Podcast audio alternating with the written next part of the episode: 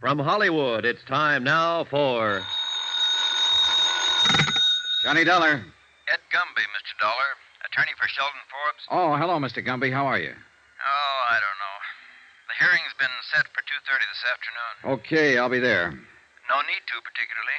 As I told you yesterday, he requested me to waive trial and plead guilty. Well, won't he be sentenced today? No, this is just a preliminary hearing. He'll probably be sentenced before the week's out, though. The court will simply consider the waiver and inform him of his rights today. Oh. Anything I can do? No, I don't think so. I'm going to try to talk to him again and get him to reconsider the waiver. I doubt if I'll have much luck, but I'll try. All he has to do is return the money he stole. Well, buck up, Mr. Gumby. If he won't return it, maybe someone else will. Hmm? What do you mean? I'm going to try and find out what he did with it. My company wants it back, sure. But we also want Forbes to have a fair chance. You're pretty decent, Mr. Dollar. Thanks.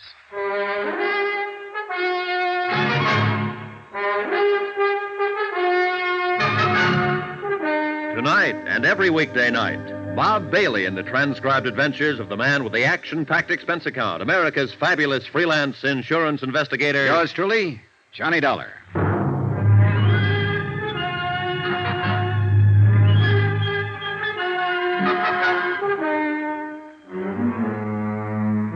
Expense account submitted by Special Investigator Johnny Dollar to the Continental Adjustment Bureau, 418 Elizabeth Avenue, Hartford, Connecticut.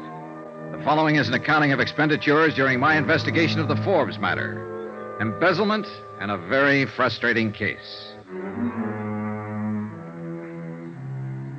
Expense account continued. Item 6, $3.50, lunch. For myself and a Mr. Arnold Haven, head of the accounting department for Century Styles Incorporated. Mr. Haven, a tall, balding man in a dark suit, had ulcers. His poached egg and dry toast didn't interest him too much. What's going to happen to Forbes? Oh, I don't know, Mr. Haven. That depends on several things. Right now, I have to tell you that it looks like he'll go to prison. Worse than that, it looks like he wants to go to prison. He's waived trial. Prison. That's too bad. Too bad. I always liked Sheldon Forbes. You hired him, did you, Mr. Haven? Yes, I hired him. He was a good man right from the start. He did his job, and he did it well. I never had a complaint against Forbes.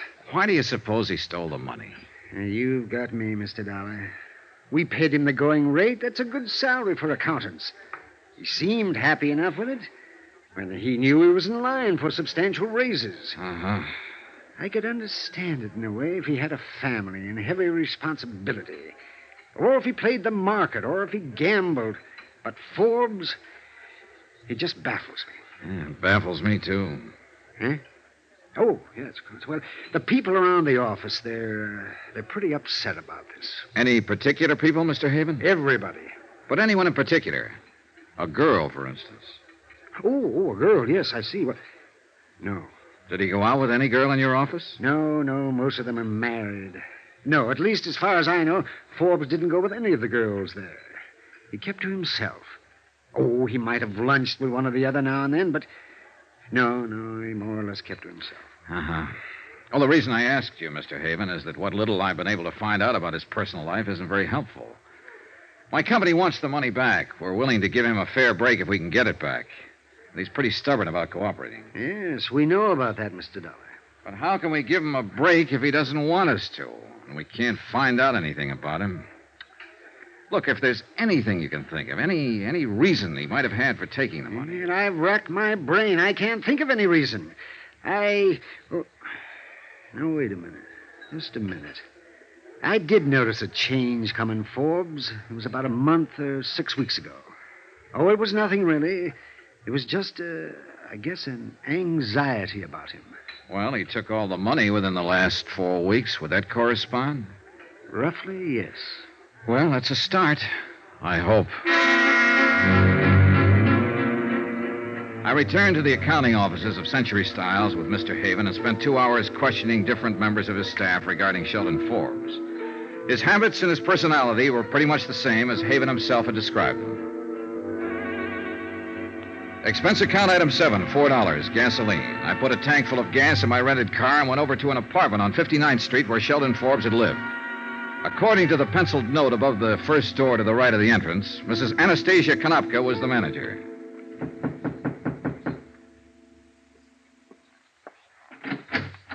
Yes, what is, please? You're Mrs. Kanopka? Yes. What do you want, mister? I understand Mr. Sheldon Forbes lives here. Is that right? Oh, yes. Bad. I hear he steals monies. Bad. He not in jail, I think. Yes, I know about that, Mrs. Kanopka. I'm from the insurance company, and we're involved in this case. We're trying to recover some of that money if we can. I wonder if you'd help me. I fixed dinner for my husband. He's come home from work. It won't take long. What I do? Well, I want to know about Sheldon Forbes. What? The works, Mrs. Kanopka. Did he drink, gamble? Did he stay in nights or go out? Did he pay his rent? He always pays his rent. You are a policeman? An insurance investigator. Please, sometime else. Maybe you speak to my husband. He speaks much better than me. But it's important now. I talked to Mr. Forbes on telephone. He called me from jail. He said I no have to answer any questions. No, you don't have to answer any questions, Mrs. Kanopka. But I'd sure appreciate it if you would. My husband home pretty soon. You ask him. You can help him, possibly. Now, would you like to help him in this trouble?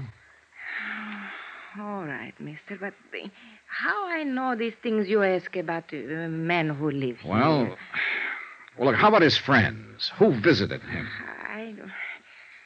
I cannot say. No visitor. Was he a good tenant? No trouble, like Mr. O'Sullivan on third floor. Mr. O'Sullivan always drunk. Called police twice. Mr. Forbes not drink whiskey. Uh-huh. Did you ever meet his girl? Girl? Sure. He had a girlfriend, didn't he? Oh, I think you mistake. I don't ever see girlfriend here. All right. How long have you known him? 5, 6 years, maybe. Ever since he moved in here to this place. But no girl? No.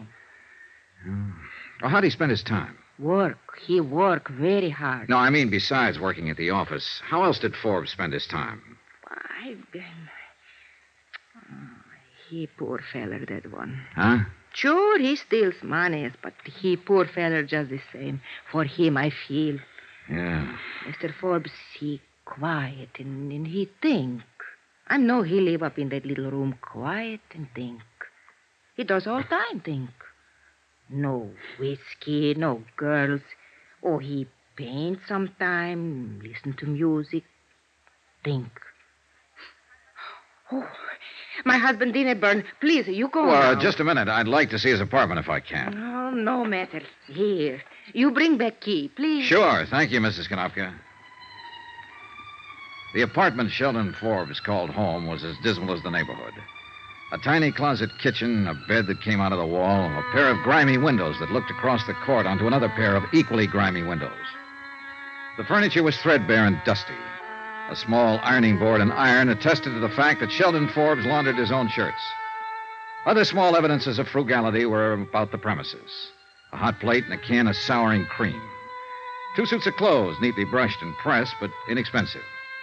The record player and a collection of half a dozen good albums were the only sign of material accomplishment. The painting materials, easel, canvas, and oils were also inexpensive. No liquor, no jewelry, no expensive clothes. Nothing that cost $4,285 or anything like it. Oh. Here's your key, Mrs. Kanopka. Thank you very much. Thank you. Thank you. Well, what you think? I think he's had a very lonely life here. Oh, Doc, yes. Lonely is the word. Lonely. Wait, has he got a car? In back, through alley. Thanks.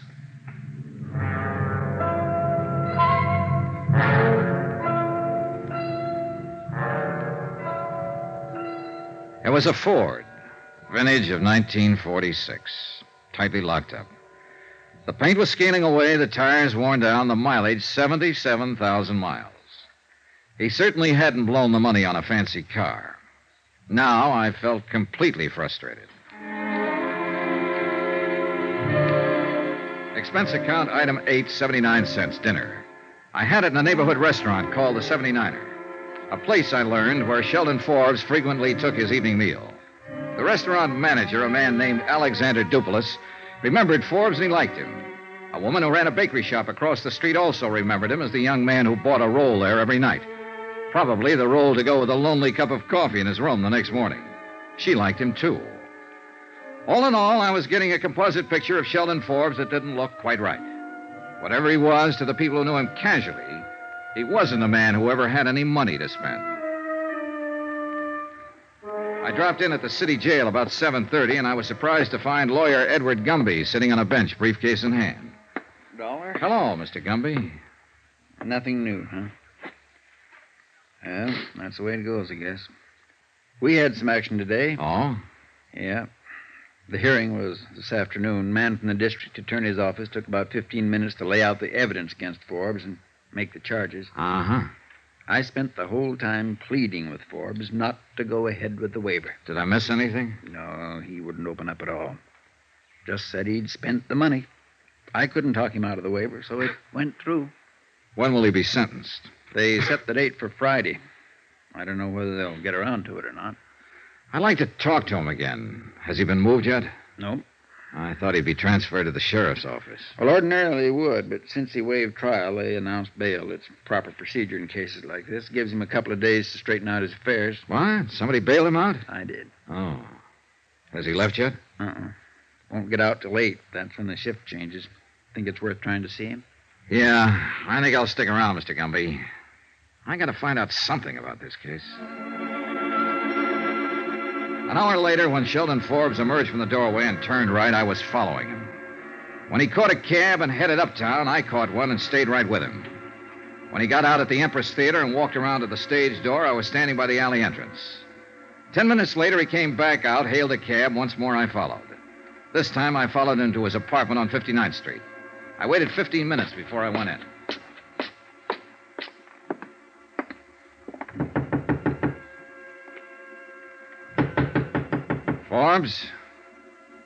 Forbes. Hey, Forbes, it's me, Johnny Dollar. I want to talk to you.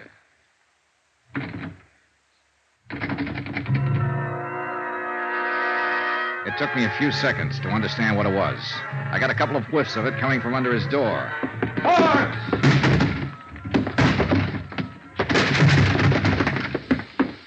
The room was acrid, stinging with gas fumes, and Sheldon Forbes was stretched out on the floor of his 6-foot kitchen.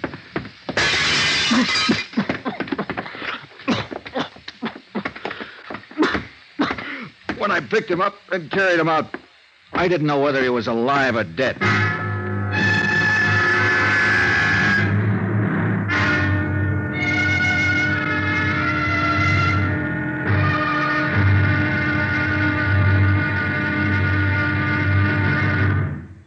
There'll be another intriguing episode in our story of the Forbes matter tomorrow. Tomorrow, a switch in the case that starts a real chase and a race against time. Join us, won't you? Yours truly, Johnny Dollar.